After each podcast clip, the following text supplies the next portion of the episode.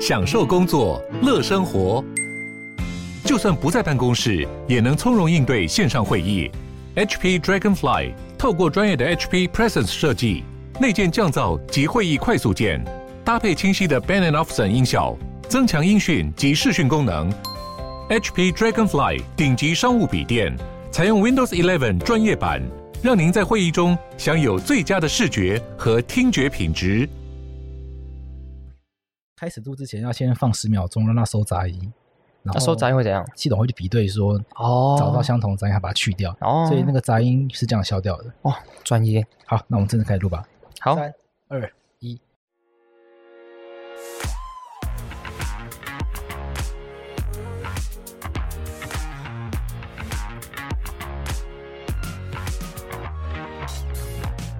法律归法律，政治归政治，我是洛毅。我是桂智。那法科电台在这个单元里面呢，我们要来先回复那个听众的留言，然后接对下来我们会聊两则台湾最近最近社会政治有关的一些社会话题。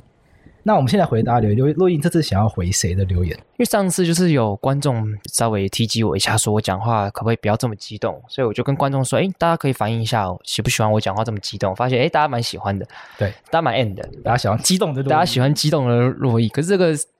我跟大家讲啊，就是大家如果觉得我讲话很激动，会希望我不要那么激动。我跟你讲，其实坦白讲，我做不太到了，我就是这么激动，哦反正你就是会激动我。就是会激动，我只要拿到麦克风，我就会我就会变得很激那动你，私底下也很激动吗就就是喝完酒之后比较激动。 ？OK，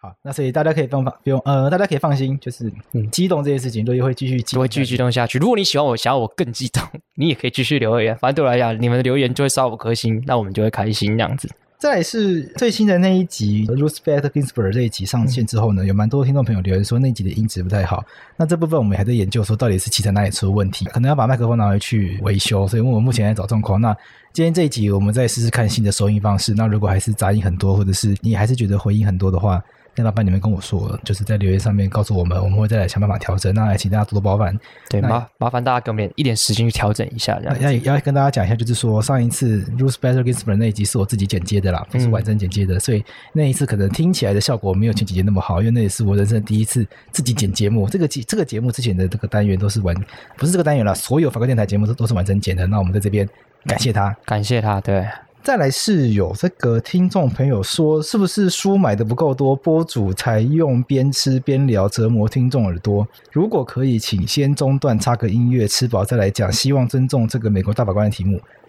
其实这个很奇怪，我们上次没有吃东西，对不对？都会觉得蛮奇怪。我记得我们上次是没有上次吃东西其实的没有吃东西，我们之前有做过一次吃东西的，然然后被后疯狂的批评哎被批评，所我怕被以所以贵志骂欸贵志一直想要吃播，我一直极力阻止，所以目前为止都没有再吃播下去了。对，我们就没有在那，我们之前有尝试过嘛，就是嗯对啊边录音边吃洋芋片什么的，然后被说很吵。所以就没有了，所以真的没有我也不知道，可能是不知道我们再可能要再再小心一点这样子，不过说到这个吃东西，他他可我在想，他是不是指我们中间喝醋那一段？有可能，但是毕竟那是一个业配，对，而且没有说真的，一个一个节目没有业配，真的会很难生存下去。对啊，我们需要业配嘛，对啊，对啊，这但没是办法，那在这边也要谢谢听众朋友，就是说，因为这一次的业配蛮成功的，因为我爸嗯说那个节目呃上线大概三四天吧，就有非常多的那个人来订单的。我不知道其他节目的数量，但至少我爸还是满意的，所以这个这个数量是他超过他预期的，因为我们自己的官网嗯，其实我们这个东西，这个千万慢慢处，它还有在其他平台卖，在其他电商平台去卖的话，要被抽成嘛。所以用自己官网卖可以赚比较多，可是自己对官网的下单量一直以来都很少，因为其实比较不容易被找到，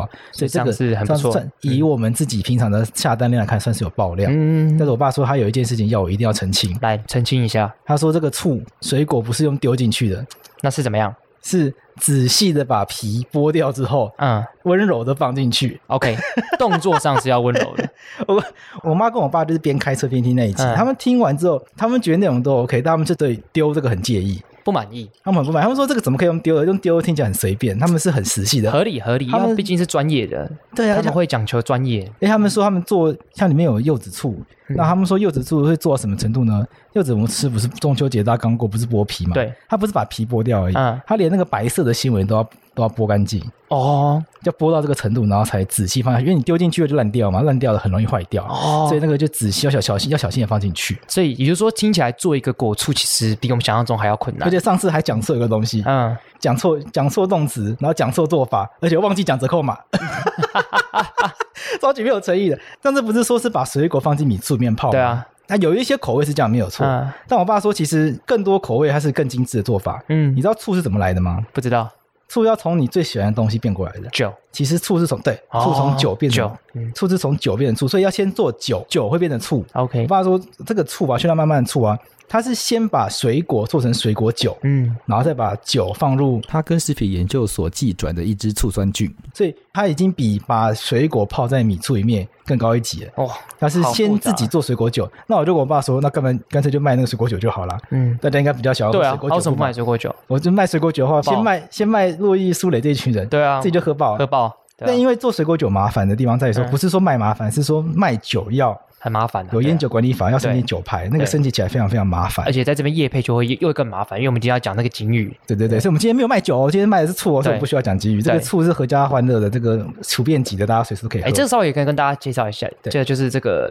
烟烟酒烟酒管理法有规定嘛，就是对如果卖酒的话，一定要有警语，未满十八岁以下不能喝酒。对，如果没有的话是违法的，而且还而且除这个还要讲一个嗯禁止酒驾。禁止酒驾。对，所以我们觉得很好奇，就是说以后 podcast 如果做酒的业配的话，嗯，到底要怎么样去放这个金语？我要先念呢，还是在后面它念呢？它是规定说要标语吗？还是用念的就可以的？哎，他没有，就是法条这种东西，他不会跟你说你要怎么去对呈现，我知道对他只会跟你说你要做这件事情。但是如果你讲完之后，你有呈现出说，哎，我有我有跟大家讲说，哎，未满十八岁跟禁止酒驾，那或许应该可以有达到他对于这个酒本身管理的一个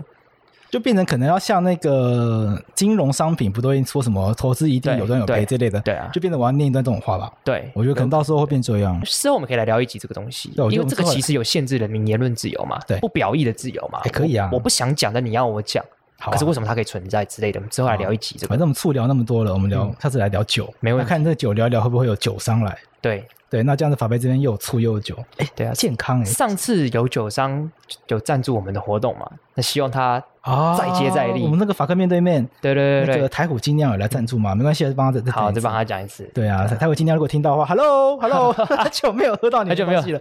我们现在都要自己去 买了。 希望可以来，希望可以对，来没，错没错啤。酒头也欢迎。十月三十号晚上七点，在台北市三三六慢慢要举办一场品书会，希望能够透过这次的品书会来得到大家的一些意见。然后在这场品书会呢，我们会提供各种口味不同的醋，然后希望让大家了解如何品尝醋，也让大家更加了解我们家的醋跟别人有什么不一样。所以大家如果有兴趣的话，欢迎通过简介的连接里面来报名这次品书会。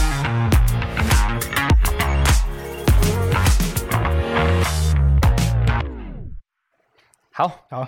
我们今天的第一则新闻，嗯，今天这个新闻呢，我们想我们就简单，因为也不是什么大新闻，所以我们就不不去，我们之前都会朗诵一遍那个对新闻的内容我们就嘛。直接聊我。们直接聊，今天这个新闻其实也大家也可能都 follow 到，就是我们立我们即将开始修宪了，嗯这个修宪工程即将展开。对，那这个修宪工程展开中有一个很重要的议题，就是这个公民权要下修到十八岁。对，那其实伴随来伴随而来的有一个附带议题是说，其实民法的成年二十岁，二十岁，所以同步也想要把它下修。对只是说民法的下修就修民法就好，可是宪法里面的下修要修宪法。没错。那修宪法，洛伊是不是先跟大家报告一下，说这个修宪法要有什么程序？修宪先跟大家讲，很困难。到底多困难我我们念个法条，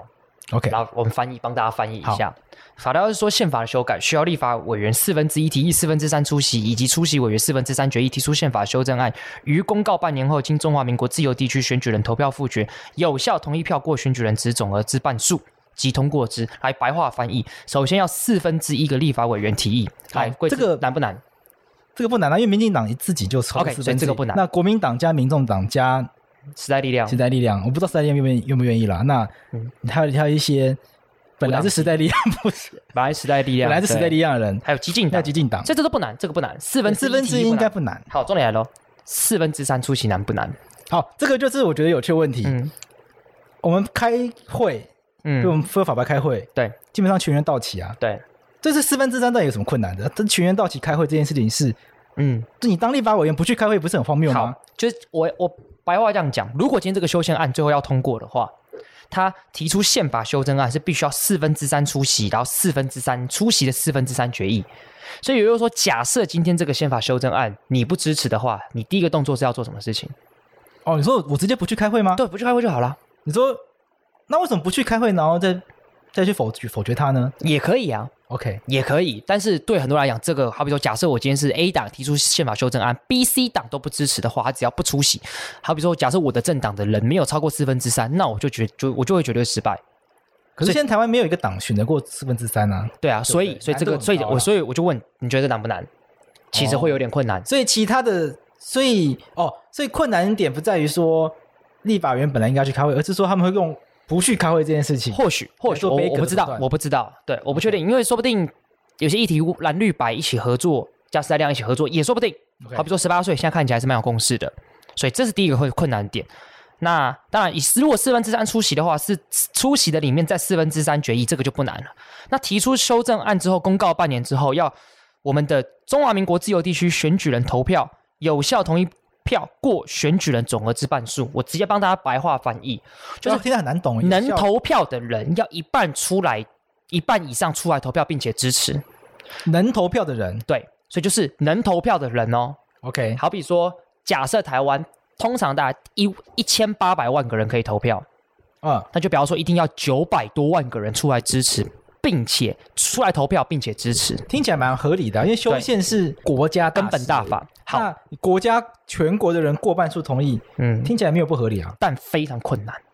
为什么多困难？我们来举个例多困子难好了。来，台湾史上最高得票的记录是哪一次选举的？谁得到几票？你知道吗说？总统的部分吗没？有，全部，我们把全部东西加起来。你说如果连什么宋楚瑜选省长，那我真的不知道哎。好，答案就是二零二零，蔡英文 OK，八百一十七万是史上最高票。史上最高票所以我的意思是说什么？来，史上最高票是八百一十七万。啊，而根据修宪目前的门槛，我之前算我也忘记数字了，但我就抓个安全一点，可能要九百五十万到九百六十万。九百万人，所以也就是说，这个议题单靠蔡英文自己支持是没有用的，因为他才八百一十七万， OK，他必须要超过九百五十万、九百六十万才有可能。对比方说这个议题可能真的要超越蓝绿白加时代力量才有可能。那你觉得困不困难？哦，是当初投韩国瑜的要有一些跑票跑过来这种概念。对对对对对这种对，感觉而且这是第一个困难。第二个困难是什么？我们人会不会为了人而疯狂？ OK，会嘛？因为可能我喜欢蔡英文，我喜欢韩国瑜，我会为了他们疯狂而出来投票。对可是谁会为议题而疯狂？我会好喜欢蔡英文，我会好喜欢韩国瑜，可是我不会好喜欢下修公民权到十八岁啊。对，所以这这个东西就是在修宪门槛上基本上是非常非常高的。所以启动修宪这件事情确实是个大事件，因为它会将即将去挑战台湾历史上某个议题或是某个投票的选项要创纪录的可能性，这是非常非常极度困难的事情。我刚刚又看了一下，就是像像刚刚是讲总统是选人嘛，对。那我刚刚看一下选公投，嗯那公投就投议题了吧？对跟，跟修宪比较像。，对，二零一八年二零一八年最高的最高的是这个，你是否同意平均每年至少降低一趴之方式，逐年降低火力发电厂对发电量？对，那他几同意票有嗯七百九十五对万张，，你看公投史上最高也才七百九十五万，还比蔡英文八百一十七万还低哦。没错那。距离门槛还将近，哎，可能还要一百五十万才有可能会过，所以它真的是一个非常非常困难的一件事情。 OK，所以那他这么困难的话，那干嘛？就还有那还有救吗我觉得总是要试试看嘛， ？OK，总是要试试看。好比说我们在四十七、十八号之前，我们也觉得同性婚姻可能要二三十年才有可能会过、啊，哎，结果就过了。现在同性恋就可以结婚了，总是要试试看嘛，对啊。我觉得还有个困难就是说，你要怎么样说服这么多人出来投票了？对，所以这个东西就是我们需要大家一起去合作这样子。至少他到时候又要公投绑大选吧？就是要跟他我觉得绑什么可能一定要总统绑大大选选混在一起之类的对。我可是公投绑大选又要说这是什么政治炒作啊之类的。对，这大家就会说什么公投就是炒作政治议题啊，就利用嗯可是我觉得这个公投去拱大家出来投票啊。我要稍微反驳一下下，就是因为这个事情是这样子的，以前大家会 argue 说公投绑大选这件事情，哎，其实我觉得以前公投绑大选其实有它的道理在，因为以前以前公投法下的公投门槛跟修基本上它也是很高，跟修宪一样高，所以那很很很困难。所以如果今天不绑大选的话，基本上是不可能通过的。对，因为人会因，我就像我刚才讲，人会因为人而疯狂，但不会因为议题而疯狂。所以，如果议题不跟公投、不跟大选绑在一起的话，很有可能很难会通过。可是后来公投法已经修正了，所以我们现在公投的这个门槛不是像以前修宪这么高，所以这是做得到的事情，不像以前基本上公投基本上是很难做到的事情。之前修宪的时候，我记得还有修宪的人就就说我故意要修就、呃、不好意思，公投法当时修正的时候，还有立法委员说我就是要故意要把这公投法修正成大家通过不了。所以我的意思是说，我觉得绑不绑大选要看那个那个法条本身的规定是有没有可能公投做得到。如果这个东西是本质上我觉得太难做到的话，我觉得它必须要绑大选。但如果我们已经修成一个比较合理的公投门槛的话，那或许不绑大选，我觉得反而才是公平的，因为确实绑大选会容易被操弄的。换个方式讨论好了，因为公民投票好像改成绝绝对不能绑大选，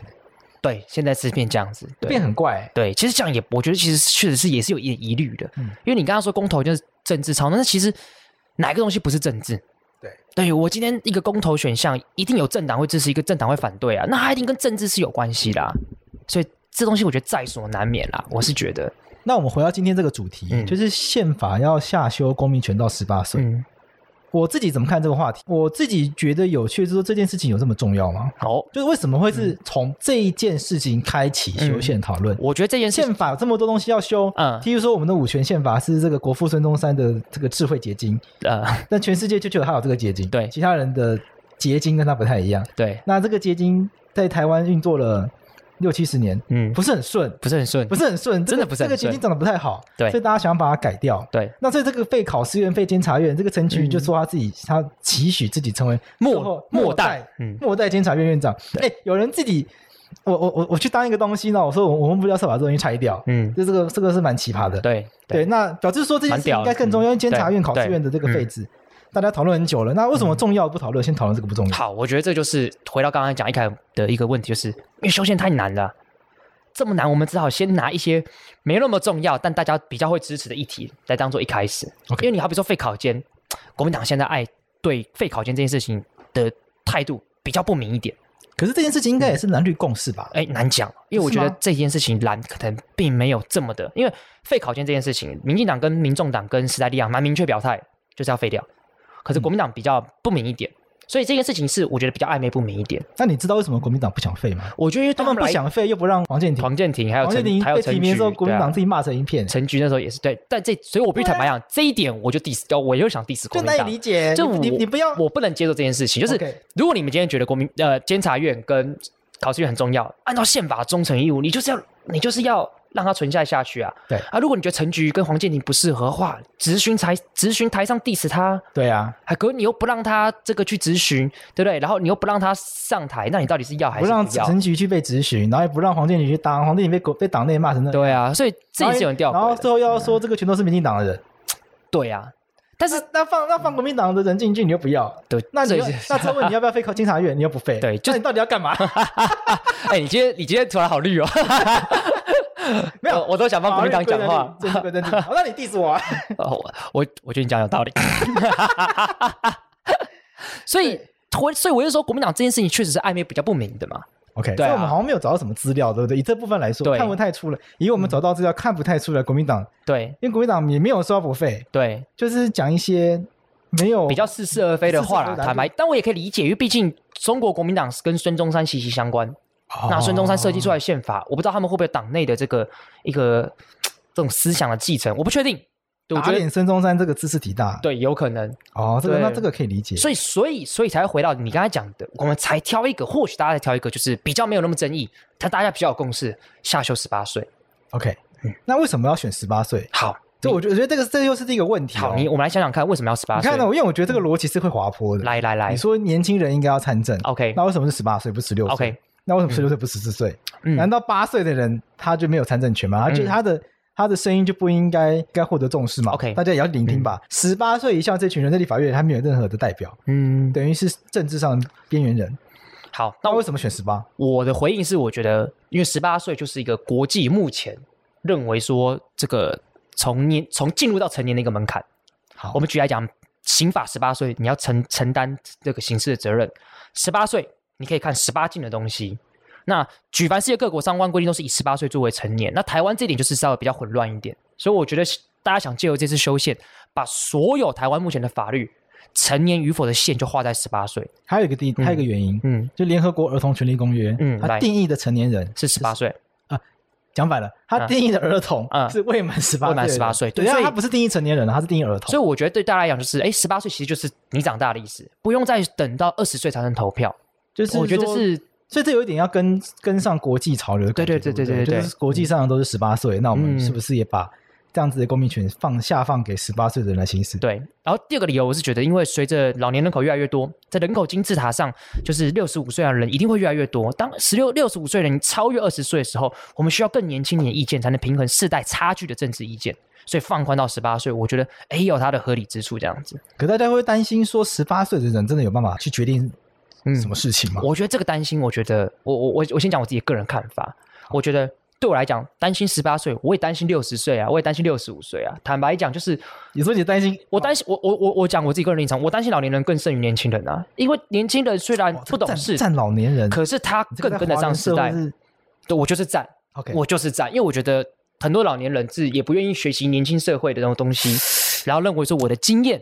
大于一切。那我觉得 OK，我没有不允许他们政治表态那我需要更年轻的意见来平衡啊。可是你对才往下两岁而已啊，那个那个往上到一百零五岁，所以没有办法嘛，那就是妥协，就是我就只能多顶多两岁嘛，因为国际的潮流就是十八岁，那我们就先放宽到十八岁看看嘛，对不对？而且我觉得稍微跟观众也讲一下，因为法白的粉丝多半都是什么年轻人，都年轻人。十八岁以下的粉丝我们也蛮多的，其实十三到十七这个区间蛮多的第二大还第三大，，对非常高。对。那平常从他们跟我们之间互动，我就觉得，因为时代真的不一样，他们现在得到资讯的管道比以前更加容易，所以从他们这个言语上的表现，坦白来讲，我觉得他们有的时候更懂事。我觉得有的时候更懂事，我们之前会有高中的校刊社来采访，，对，好几次让我都被他们吓到，嗯就是这个准备，因为他们会做很多准备，嗯然后再来，嗯然后会问一些可能法律问对题，，嗯然后譬如有时候聊到，譬如有时候聊到一些重社会的重大刑案，嗯，然后就要就要碰一些对对对对金杖啊，对，或者是废除死刑嗯这样子的一些东西。他说哇，讲出来的东西都是大哎学生，大学生真真的感觉真的，会吓这个不夸张，死这个跟观众讲一下，他们真的蛮强的，对啊，对不对？所以我觉得有时候大家质疑说啊，十八岁有很多人不懂事啦，我必须这样讲啦。树大必有枯枝，人多必有白痴嘛。就是我们没有办法说一定有谁不好，呃，不管哪一个年龄层，一定都会有我们觉得很不成熟的人。但是从趋势来看的话，我相信现在十八岁比十年前十八岁、二十年前十八岁，我觉得更优秀、更强。我坦白讲，我真我真心这样子认为。尤其是我们最近跟立法院就是跟我们一起合作开了一个 IG 账号，那个 IG 账号就是叫修宪白话文，修宪白话文，没错。那这样大家打开 IG 打修宪白话文就可以找到这个账号。我们先澄清一下嗯哦，修宪白话文不是蓝的修宪，绿的修宪，对，它是这个是跟立法院对跟院本是合作，所以这对个这个修宪白话文内容，嗯在这个跟立法院的沟通过程中，它强调是跨党派的对。跨党派的，所以所以这时候，像我们这个 IG 上线的时候，嗯我们是跨党派邀请所有的委员一起帮忙分享所以对不是说绿的委员或者是蓝的小委绿委员 员，，开玩笑对或者蓝委员没有，我们没有这样分。，对那我们当然这上面议题基本上也是很中性的，对，很中性，我们就讨论一些修宪的议题像。我们第一则就是十八岁这个议题，对对对对哎、那也跟刚观众分享，因为最近在账号里面很多年轻的学生来回应，哦，看我也吓到，对，对耶，我们他那个国中生的那个论述，哇，讲的真的头头是道，而且我我必须坦白讲，他讲的是真的，很多是讲的真的很有道理的，那个不是我在乱吹捧，是我觉得干蛮屌的。那你就跟大家分享一下几则。好好比我我自己脑中最有印象，就是有有一个他的想法是这样子，他说啊，他说这个提名的政治性是在所难免的，重点不是提名的政治性与否，而是我们要用什么程序提名他。他说，就算监察院今天废掉，假设考试院废掉。因为我们最近有发一则在讲考试院，他说如果考试院就算废掉的话，回归到行政权底下，那如果你的提名是总统提名跟立法院同意，那还是可以保持它一定的独立性啊。所以他的重点是在于说，他那个那个国中生还是高中生，他的他的思想已经成熟到说，不是以院作为独立与否，而是提名的程序。哦，他已经有这么的，他有这个强烈认 sense 知是很，就是我觉得是很屌，是他这才是正确他的不。会只看那个形式，对对对他知道要对去对对看那对个对程序的规定，对怎么确保这个提名的过程以及提名后的职权行使不会受到操控。没错，而且当很多人还提名在，很多人的 sense 还停留在说，哦，只要是有政党就会有政治的问题，他就觉得这个是在所难免，他觉得政治化是在所难免，只是我们怎么样透过程序来避免过度的政治化。嗯，我哦，这是高中生讲的，还有国中生也有讲到类似这样概念哦，我真的是觉得台湾我蛮开心的，我认真讲我蛮开心的，这像这件事情绝对是十年二十年前是想不到的事情。像 OK，那嗯像公民权下修到十八岁，它附带就是这个民法的嗯行为，不对，对，哎，对不对啊？不对， 对对对对， 宕民机，法的行为能力嗯要成为完全行为能力人，他也要降到十八岁，因为现在是二十岁嘛。对，我觉得这个也是一个我自己以来一直以来每次当律师，就是我要跟人家解释起来会困扰，嗯就是说比如成年，啊，你要跟人家解释说成年有分成刑法上是二十岁，二十岁才开始是有这个责任能力，有完整的责任能力嘛。那刑法上十八岁啦，哦，讲反了，对今天怎么是打折啊刑法十八岁，民法二十岁。 ？OK，民法是要二十岁才有完整的行为能力。，嗯对什么叫完整行为能力呢？简单来说就是说，去外面跟人家我把你当人看，哦，对我帮你看，这个最直 接。为什么没有成年是没有被当人看的？因为你做的事情要父母同意嘛。嗯对对对对对，那当然有一些条件，譬如说什么存货法律上利益，，嗯但这超难懂的。就就是讲讲难听点啦，就你买东西就是还好啦，买个零食可以，那个不是存货上法律上利益啦，那不个是是那个啊是日常生活那个是日常生活日日常常，那是存日常货法律上利益生活是是指没有义务，对，只享受权权利的事情。譬如譬如人家送你一个地啊，送你一块地，送你电脑，送一个地，对对一般小朋友来说太不难因想为象了啦。教科书都常常写哦对地，对它比较夸张一点，他让 你说哦，哦原来这样是可以的这样子我。们教科书不都会我们教科书都不会去送什么送你一匹白马这种例子吗？对对这是什么年 代？送白马，但合理啦，因为他白马马力航 那些杀杀很大那，些教授年纪比较大嘛，那举例哦子，我觉得也玩也有十分玩耳啦。以前读书的时候还会心一笑玩耳，对啊这， 是法律白马的节目。 对 接不下去。我我刚刚讲哪里啊？讲到哪里嗯哦所以反正存货法律上的利益 OK 不需要父母同意。对简单来说，别人送你东西，日常生活必须也不需要日也不需要，可是别人送你，东西这种状况嗯比较特别。嗯，比如说有一个变态大叔送妹妹嗯，说：“哎，给你一个糖果供我回家。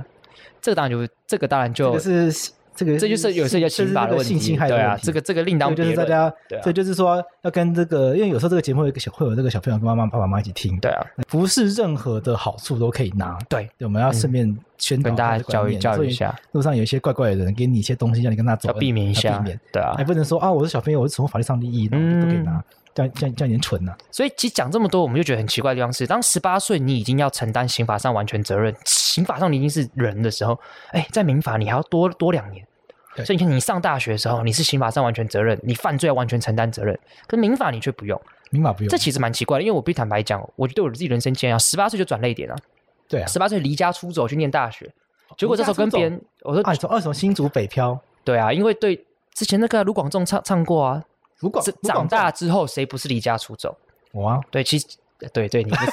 对你不是，你这个死天龙人，就从头到尾都住在台北。像我就是吧。 OK 所以对我来讲，十八岁之后我就觉得人生就是不一样，我就是我我要自己承担一切的事十情。八岁就是刚好大家念大学啊，对啊，对啊，对啊，那那干我嘛还要延到两年啊？？对对对，所以我会，这我讲我自己的立场啦，我自己觉得其实通通都以十八岁作为一个标准的话，也比较干净一点啦。坦白就刚好讲，我们社刚好这个社会的制度演化就成，对啊大家到十八岁就对都会经历过一个对。要像转化的时期，那但真的会进入到另外一个身份。那如果以后未来大家发现十八岁太晚，十六岁更适合的话，那也可以再讨论啊。我觉得这是这是流动的，就而且而且我我觉得很多很多家长团体在反对这件事情，说怎哦么没办对什么十八岁还不够成熟，那怎么对啊嗯决定帮自己决定事情什么的？其实这个事情有点可怕，有点可怕就是。可怕的可怕的东西在于说，就是这些爸爸妈妈都不知道自己的这个什么，都不知道自己的这个风险有多大。好哦，你知道，因为他还没有成年，你就是他的你要哦你这是他法定代理人，对你的法定代理人要有连极极大的风险。对很多的我就连带我就直接责任讲一个我来来来，我之前讲过办一个案例，好来来来，那个小朋友骑车好，有照驾驶哦，未满未满二十岁，未满二十岁对，有照驾驶哦，不 OK 是无照驾驶有哦，照驾驶， 骑摩托车从山上骑到山下的时候，吓我一跳，从山上骑到安全骑到 山下骑摩托车下山的时候，啊，撞到一个老人，因为哇下山有个弯道哦 OK 没有注意到老人家从骑脚踏车然后冲出来，哦撞到干老人，啊还好然后当吗？场死掉，我看当场死掉了。真假对，那那个家家属就跑出来告啊，嗯那那个小朋友就是就是有一点点有一点点那个肇责肇事责任，，对所对，以对方就跑来告说要他赔钱嘛。嗯，那小小朋友怎么会？那那个小朋友才十九岁，怎么会有嗯钱可以赔那个？爸妈连带责任嘛，就一状告到法院去，要求爸妈负连带责嗯任。那爸妈就说他骑摩托车是有照的，我怎么可能去监督他？因为理理论上法定对代理人，如果你尽到监督义务的话，你不用负责嘛。对，概念大概是这样子嘛。嗯那那个法可是法官不管呢、法官就说小朋友没有好好教，没有没有概念，就是说小朋友没有好好骑车，嗯一定是爸爸妈妈教不好，他概念大概就这样可。这很然后最后就判赔要爸妈负连带责任，你知道下场是什么吗？什么什哦么，房子被法拍掉了，我看，房子就嗯被法拍掉没了，所以这个很惊人呢、欸所以诶那我我爸我替观众问一下，如果如果本来爸妈不用你负连带责任的话，会赔比较少吗？不会赔比较少，嗯可是爸爸妈妈不需要拿自己的钱出来赔，所以至哦少这一家人还有地方住。哦，是这样意思，所以你就要是说想这个责任只有在这个小孩身上。对，嗯，啊这小孩子可能他毕竟还年轻，对长大慢慢赚钱还人家，对，对不对？对那你就辛苦一点，嗯，那可没办法，也就撞到人了，还是得负责。对，可是你必须要不需要去连累到爸爸妈妈？爸爸妈妈辛苦了二三十年赚的这个房子就没法白掉了，了解全家没有地方住，嗯连爷爷这个房子不是只有爸爸妈妈儿子住，爷爷奶奶也在住，哦所以这全家就是很崩溃的状态。而且更惨是什么，你知道吗？因为一审就败诉了，嗯，一审败诉对方可以假执行，所以二审还没有判下来，房子就已经被拍掉了。这真的蛮惨的。对啊而，且这个判决会让我觉得，就是他已经十八岁了，对他也有照了，对怎么还会是小孩子？对啊，对，啊，就是整个从头到尾就很不合理，就是说他已经不是小孩子了，嗯可是却因为他只是因为他还没有成年，爸妈就还要负责，嗯而且你要想，说实在的，你怎么可能去？爸爸妈妈怎么可能去监督他每一分每一刻骑摩托车每一刻？对啊然后跟在后面说：“哎、你不可以超速哦，不可以，哎、要踩刹车哦。”那那有这种事情？可是法院某种程度上，他为了要平衡这个加害者与受害者之间的关系，嗯因为毕竟就是有人死掉了。如果今天法院判一个，如果如果如果今天这个判决是判下来只判儿子败诉，那加受害受害者家属都拿不到钱的话，这其实也是情理上讲不过去的地方。对啊，所以在这个法定代理人的监督义务上面，都检视的非常非常的严格。严格，所以就所以最后那个结论大概就是说，这个今天这个小孩子骑摩托车没有好好骑，爸妈一定有管教上的子不教父之过，哦，父呃什么子不教父之惰对这，种概念跑进来。了解但，说真的，你怎么可能教到那种程度？对啊所以这个是极大的风险。嗯所以我觉得我建议啦，这个我在这边呼吁啦，嗯，各位爸爸妈妈，赶快去支 持民法下修这个十八岁，下修到十岁好了。 风险直接降低一 半，这太这太多，这哎太快了，十八岁差不多啊，这真的差不多啊，十八岁差不多了，因为你现在十八岁之前，你小朋友都住在家里，对啊，对啊，啊，你十八岁之后租搬房出子，去大学，对啊，不是不是大学，搬出去念大学对，在外面搞什么，你你哪知道？对啊，而且他也必须自己学习，反正要扛起法律上的责对任。啊，那十八，岁之后你去念大学，你去跟别人租房子，你自己负责啊。对啊，同对不对，意啦，完全你自己买摩同意。托车自己骑，对啊，那自自己己负责啊自己负责，对，真所以的。我觉得大家要支持一下，就是说那个家长团体，我也是，嗯，我们这边也是呼吁啊，就是说考量一下这种情况。没错，好就是，下修十八岁的议题，就这边差不多，就是希望大家去追踪修宪白话文，然后也多关心一下最近的法案跟修宪的议题，这样 子。好，同时就是再帮大家业配一下，就是说我们这个节目是法律白话文的节目，所以如果你喜欢我们这个节目的话，可以在我们的官网上面，你在 Google 搜寻“法律白话文运动”就可以找到我们官网，在我们官网上面有一个四十九元的每个月赞助我们四十九元的一个很小额、很小额的这个订阅集资的一个方案。如果你喜欢我们节目的话，请大家支持一下。不到两一个月不到两瓶啤酒的钱，对支持法白看更多好的文章已经不。到已经不到一瓶了。现在啤酒很多那种精酿的都超贵了，好不好对啦，这倒是四十真的九，元，对四啦十九元你去五十元喝大冰奶都没都是没都喝错不啦到了。但但是就我们以台啤作为单位嘛，啊好，台湾价值出好，啊当然价值出来。好，第二则那新闻。第二个新闻，来，我们这个第二则新闻，我们要聊的是一个有趣的话题，就是说，处长会最近为了要做转型正义，他想要跟他按照处长条例，他有权利向政府机关调取历史资料、这历史各种档案文献，要来做这个转型正义的这个使用。对他就发函给司法院了，嗯，就司法院好像不太愿意给。有给可是我看新闻，就说司法院好像不太愿意给，而且而且还搬出宪法诉讼法，哦，说什么依照宪法诉讼法，这个要怎么样怎样怎样才可以给。嗯，对，那那个怎样怎样有点复杂，我我不好管，反正司法院给的嗯心不甘情不愿，而且都我我一开始以为不给，嗯，那刚刚陆毅纠正我说其实有给，有给但是给的是一个遮蔽遮蔽料的资料版那本他遮蔽什么东西？大法官的名字，这我就觉得有趣啦、嗯，因为因为陆毅有去这个促转会办的研讨会，对所以大概知道状况。我们先聊一下事实好了，好，大法嗯官的名字大家都知道啊，因为大法官你上大法官网站，你就、嗯就可以查到历任大法官没错的名字，没错，嗯对啊，好，这边跟大家先讲一个，就是先推销一下，我在法律白话运动有写一篇文章，叫做这个威，应该叫威权威权大法官那些戒严时代的威权守护者。嗯，但那个时代这是篇文章在网站上面嗯点阅率非常高，算很不错了，对啊，标题惊悚了，有点惊悚啊。哦大法官怎么会是威权守护者对，呢？大法官不是法官是人权的什么守守护护者，对，现在变威权的守护者怎么可以这样子，对不对？好，这就是争议来源。因为当时在这个文章里面，我有特别跟大家讲到说，其实有几号释字其实蛮侵害人权的，哦是蛮可怕说的。大法官做的事字本身侵害人对权，对可是事字要保护大，他不是要保护我们的，，对，但其实它会很侵害人权。那但比如有说有点复杂，我们就不细究。我很简单讲，简单就举个就例子是给大家知道一下，就是你做某件事情是犯罪行为，但是这个犯罪行为是这个犯罪行为原本是说，哎，你要有法律规定，你有犯罪行为，你才是犯罪行为。但那个犯罪行为是法律还没你呃你这个行为做完的时候，法律才出现。可是他却说你过去的行为是犯罪行为，这有点违反哦什说么？回有那有点种回溯的有那概种念天。能型的条款，对对对，有就是点这样回子溯到对过去我很简单这样讲啦，那只是大家要知道更细的话，就是再回去看。那简单来像讲，像我们现在讨论香港基香港，呃像我们现在讲这个香港国安法，大家也很担心说是不是以前，因为以以前可能去年这个时候反送中的时候，大家会在街上面喊什么“光复香港时代革命”，，对还是“光复香”？哎，光复香港时代革命每次都每次都讲错，就我上次讲什么“光复革命时代香港，没有刚好 相”，反时代香港听起来像什么时尚广场之类的。哈 哈，我知道为什么我嗯们音质被人家骂了。为什么？因为我们两个面对面的时候呢，我们嘴巴就会开离麦克开风，所以这个麦克风位置都要调只。要调一下，对对啊，好，所以、OK 回来，大家会所以现在香港人就很担心说，以前在脸书上面发表的这些挺支持反送中的言论，会不会被回溯？对那因为香港国安法它有它是有明文写说它不回溯的，就是啊不知，道，因为大家不知道它会怎么被解释。对对对那，到最后是不是真的会按照文字上面方式去解释？大家很担如心果。讲更精确一点，其实那些大法官解释也不是讲回溯，他是讲说你参加这个共产党的这个儿童团，你就是参加叛乱团体。但是可能我小时候加入，长大之后我就来台湾之后就没就没加入啦，对不对？可是哦他解释成说你没有退出，你没有自首，或是有事实证明你有退出，你就是有继续参加。对，我记得它的概念是这样子的，就是说、o k 以我以我的理解，我从哪了？嗯以我的理解，它的概念是这样的，就是说，譬如说你你加入学习共产主义的读书会，对对对，他就把它对当做叛乱团体，对对对对因为以前对，共产主义是很很敏感的嘛，对对你去对读这种。你去参加这种读书会，去学习这种东西，基本上嗯他就觉得你就是要叛国，对没错你就是左倾。没错，那那问题来了哦，有一些人参加读书会之后，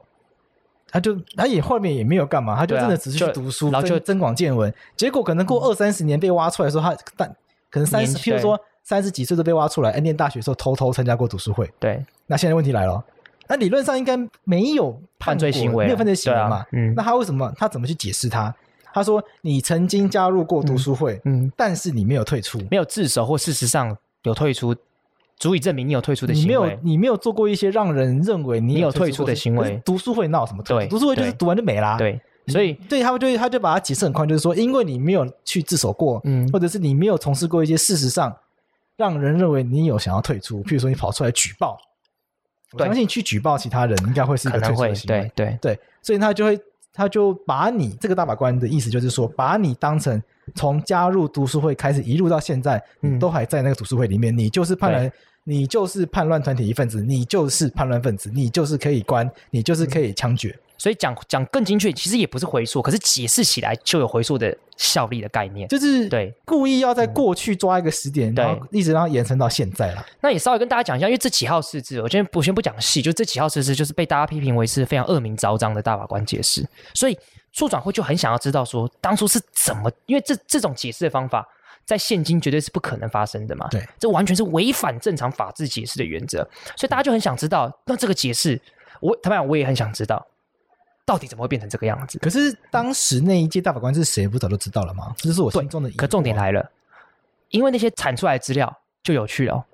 ，OK，有一些人在这在这几号解释作文过程当中，他说了几句话，他说总裁的意见是怎么样，跟供大家参考，总裁希望怎么样。然后也有大法官是说，我觉得这样做不太对，我觉得我们不能这样子。所以重点就是这个大法官解释很不好，我们都知道，但是谁在这个过程当中，哪些大法官讲了什么样子的话，公布的史料有我们看到了他讲出什么样的话，但是是谁？也就是说，这公布的史料过程当中，谁扮演良心的角色去对抗，我们不知道。对，但是有这样的角色。然后谁在过程当中，他变成是明明要担任大法官五权分立当中的一个角色，可是他却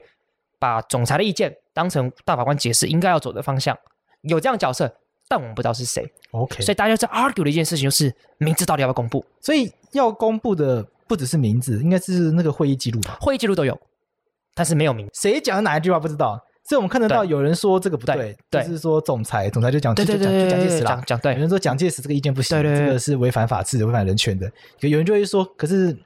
对，头上就的是人都这样有人要说听他的了话，有人不想听他的话，可是我们很想知道是谁。就是我那，所以我们想要把嗯坏坏大法官抓出来。对对对对，差不多就这样意思。这种感对觉对拿出来对，那这个有什么好不给的？哦，这重点来就了。就嗯就是说，现在这批大法官嗯，好，为什么不公布？他们是有正当性的人，嗯他们在民主的时代，透过民主的程序出来的。对，那而且这些，而且我想这都是大家早就是共识，就是说我们就是要去把过去的一些不对的事情让大家知道。对，公开透明嘛。那你看，对徐宗立老，徐宗立大法官，嗯，这个大法官姐是写这么多脍炙人口的，大院长。嗯对大院长，你看七十八，然后银王大， 791连银王大夫都敢写了，对啊那这个有什么我不敢给？好，我我觉得事情是这样子，就是因为公布这件事情，我分两个层次来讲，就是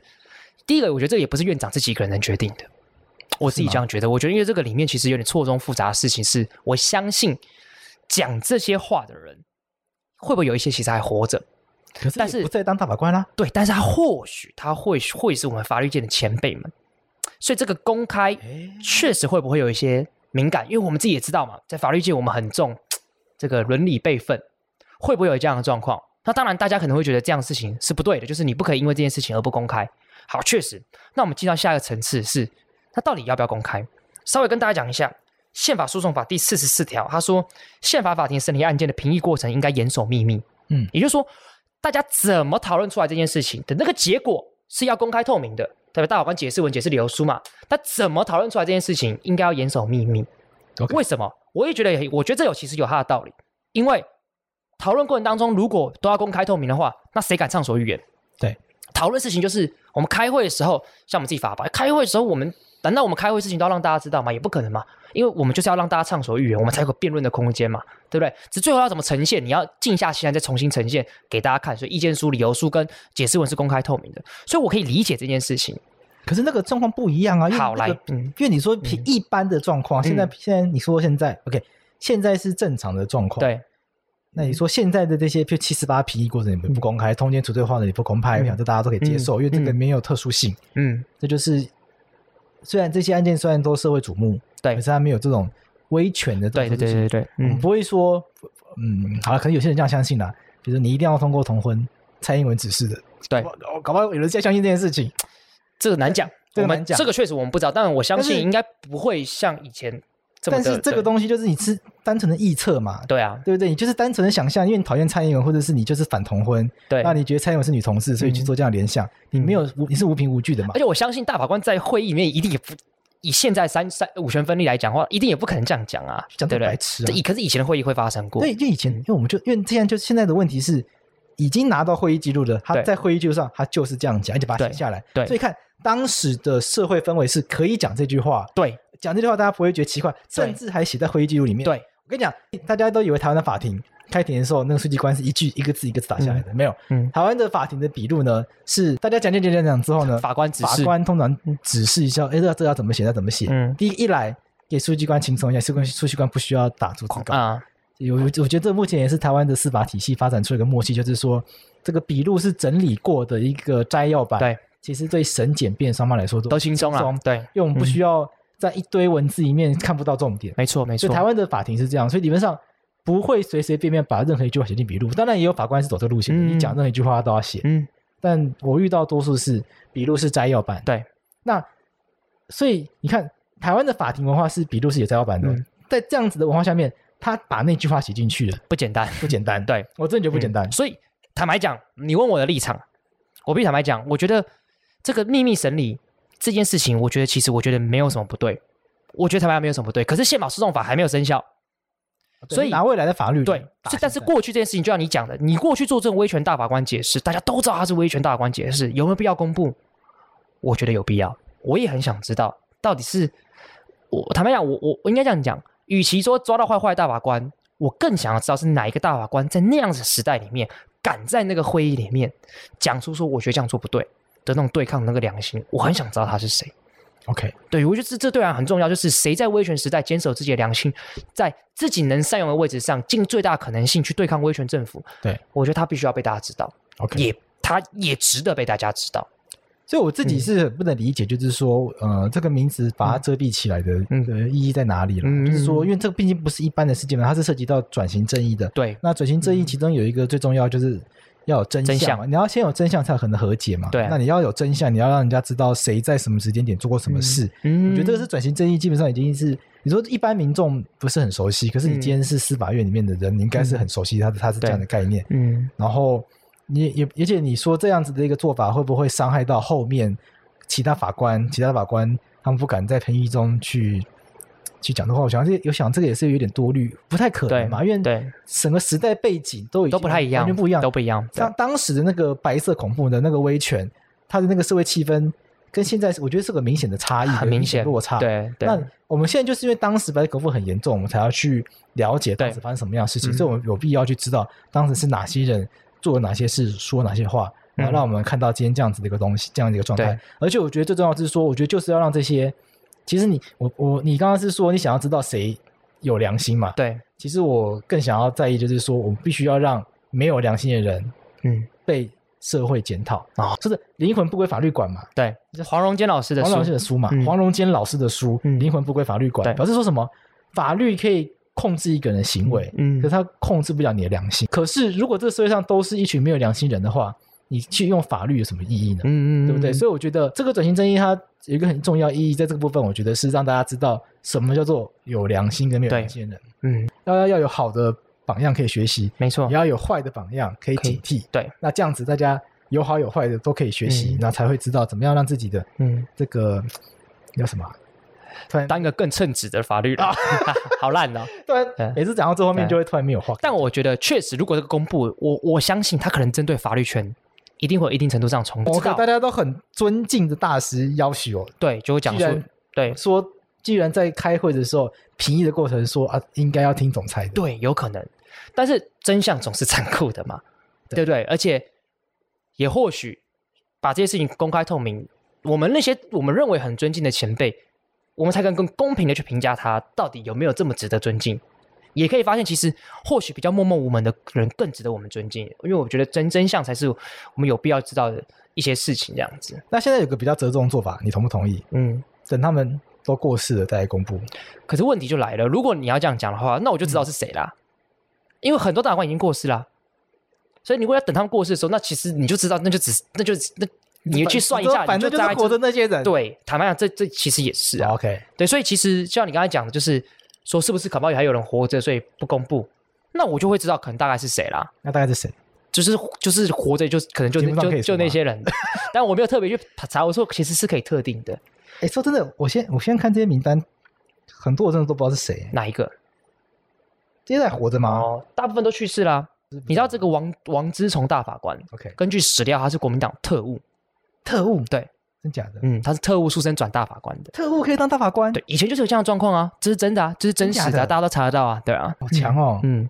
可是现在我们就知道，我们不太会发生这种事情，对，现现现在不在太可能了，严格很多，所以对啊。就以前就确实会有这样的状况，所以会有一些很荒谬的解释，坦白讲也不令人意外我啦们，刚刚没有说这个王大法官就是讲这句话的人哦。不对不不我们不不是知我不不是这知个道意思，坦白讲我真的不知道是不是他，对但他特务出身这件事情是真的是一个史这是料可以有公查得布到，的对，有这个查大家的，可真以的自己上，网我也是蛮查看惊讶的，对啊，我刚刚听到也吓到，这是特务可以当嗯大法官，因为在法律人的心目中，嗯大法官应该要是地位很崇高的对人，嗯是学士的涵养啊，嗯然后思想什么的都要嗯一流才可以去当的。不过，之前林继东大法官是有提，曾经在某一号狮子里面有提出比较不同意见，所以大家有人在猜测说那些比较有良心的发言是不是这位林大法官讲的？哦，嗯，都有这样子的说法，这样子好了，那与其让大家，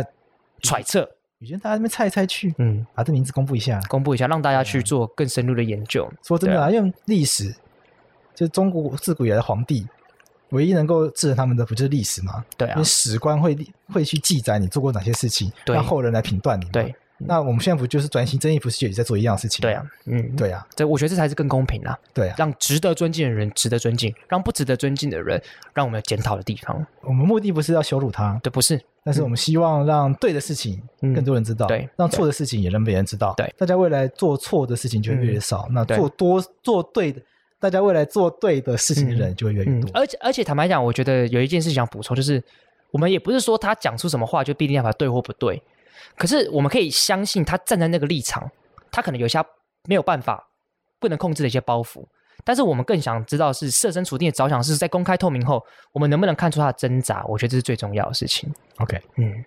好，好，那我们今天就到这边。好，如果喜欢我们这个节目的话，记得在 Apple Podcast 上面给我们五颗星，给我们留言，给我们支持。然后这个节目有脸书社团，有 Telegram，然后还有 YouTube，然后麻烦大家再把赞按一按，对，没错，好，四十 九元订阅，四十九元订阅限量，慢慢。对，好，结束了，拜拜。拜拜。